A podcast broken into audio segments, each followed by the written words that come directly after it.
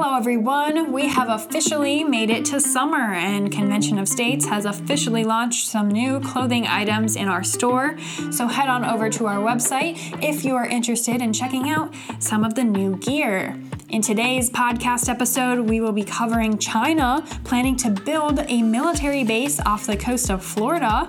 We will discuss the BlackRock employee who admitted to an undercover journalist that it doesn't matter who wins, it matters who has the money. We will highlight DeSantis suing the Biden administration, and we will discuss the World Health Organization quietly racing to complete that global pandemic treaty. All that coming up today. Thank you so much for tuning in to The Liberty Update.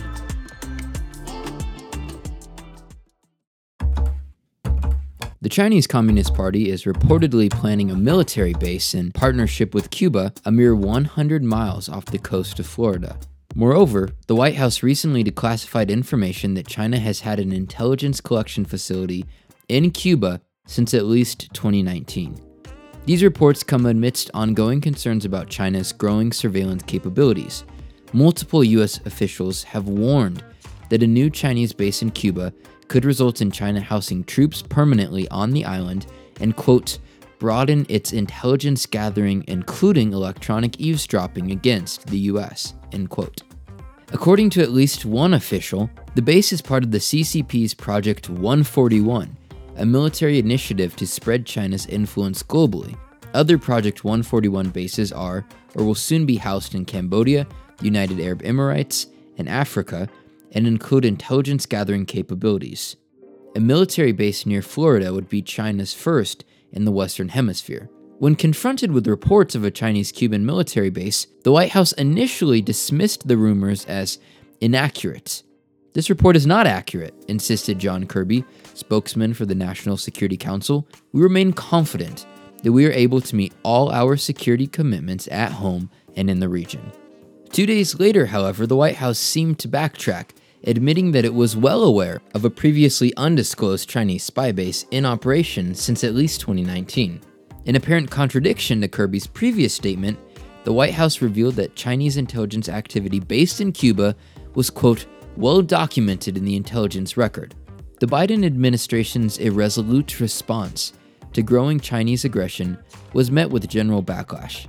Especially after this year's Chinese spy balloon scare, the American people were already on edge about C C P surveillance, and news of Chinese troops a mere one hundred miles from the Florida coastline certainly did not help. Ultimately, the federal government's willingness to wager our future to the Chinese Communist Party speaks volumes about their blatant disregard for everyday Americans. As the political class in D C plays patty cake with Xi Jinping, we the people are calling for radical changes to our corrupt federal government. To learn more about this story, go to the convention of states dot com blog today. In case you missed it this week, James O'Keefe's new media group revealed in an undercover investigation that it's easy and cheap to buy off our politicians. The global asset management firm BlackRock has long been known for its dark influence on politics and culture, while BlackRock recruiter Serge Varley admitted to a disguised journalist that once you make enough money by investing in a multitude of areas, you can, quote, start to buy people.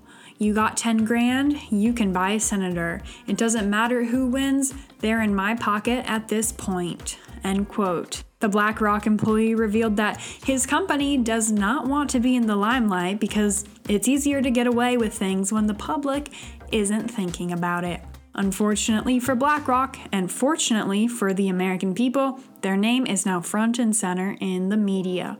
Listen to what this BlackRock employee admitted to the undercover journalist. The hedge funds, BlackRock, the banks, these guys want campaign financing.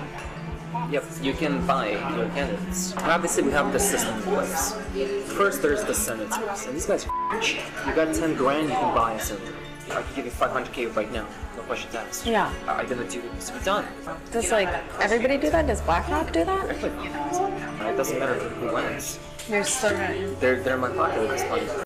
James O'Keefe's undercover operation has revealed the completely rotted system of government, overlapping with the wealthiest people in the world, which means our politics are completely bought and paid for. As so openly admitted, money corrupts, and the wealthy powers that loom behind mainstream politics have eroded our system of governance to something that is not for or by the American people. So when money is so evidently controlling government insiders, elections don't do much anymore for the American people. James O'Keefe is a strong Convention of States endorser.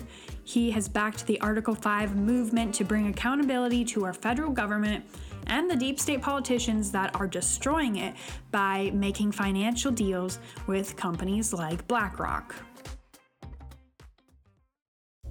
For our next story today, we have some good news coming out of Florida. Governor Ron DeSantis announced on Thursday that he has filed a lawsuit against the Biden administration and U S Department of Education, challenging a federal law that requires colleges and universities to submit to private accreditors to qualify for federal funding.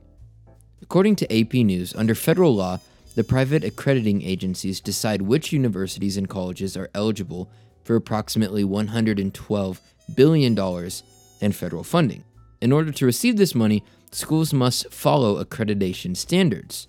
But DeSantis fired back and said he refuses to, quote, bow to unaccountable accreditors who think they should run Florida's public universities.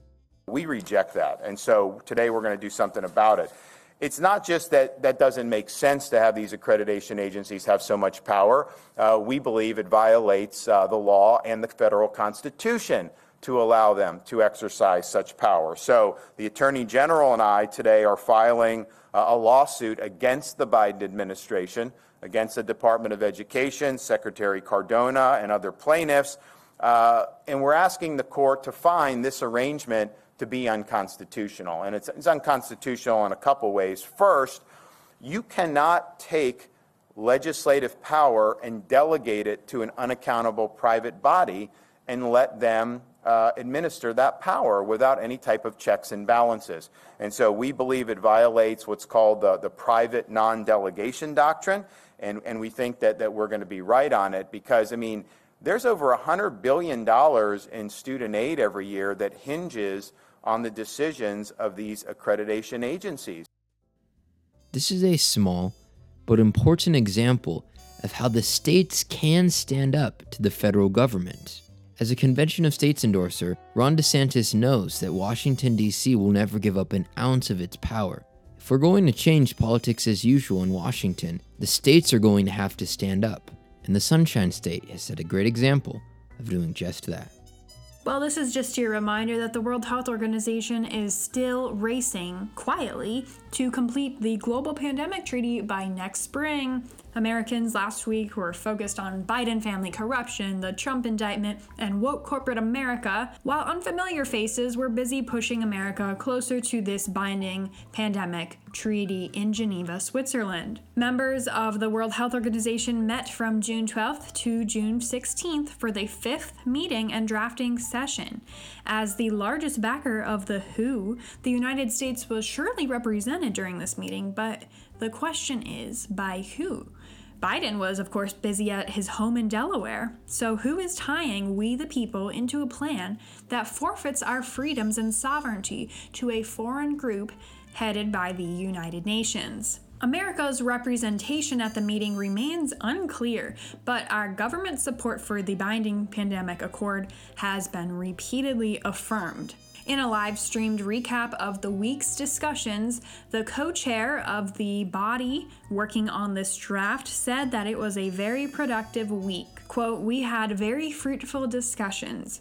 We are working very hard collectively, getting there just to make the world safer and fairer, so to say, in that respect, and to be better prepared for new pandemics, end quote. The co-chair said that the rigorous process is not always easy because it's sometimes political. The group has been meeting consistently this year to discuss, draft, and modify this global agreement. But what hasn't changed in the latest draft is reserving all authority for calling future pandemics solely to the World Health Organization's Director General. When it comes to the spread and deterrence of pandemics, the treaty is still putting the blame onto individual communities and citizens as well. The draft says that countries should empower and ensure communities' ownership of all pandemic responses. As Michael Farris recently warned, Biden intends to advance this treaty as an executive agreement. He intends to bypass the Senate's approval, which is something that we can deal with at an Article five convention. But the states must first come together and reject this global attack on our sovereignty. That's all the news for today. Thank you guys for joining us for another episode of The Liberty Update. Remember to go to the Convention of States blog to read more about these stories and stay up to date on all that is happening in America from an Article five perspective. Thank you guys so much for all you do for Liberty and Convention of States. Hope you guys have a blessed weekend, and we'll see you next week with a brand new episode of The Liberty Update.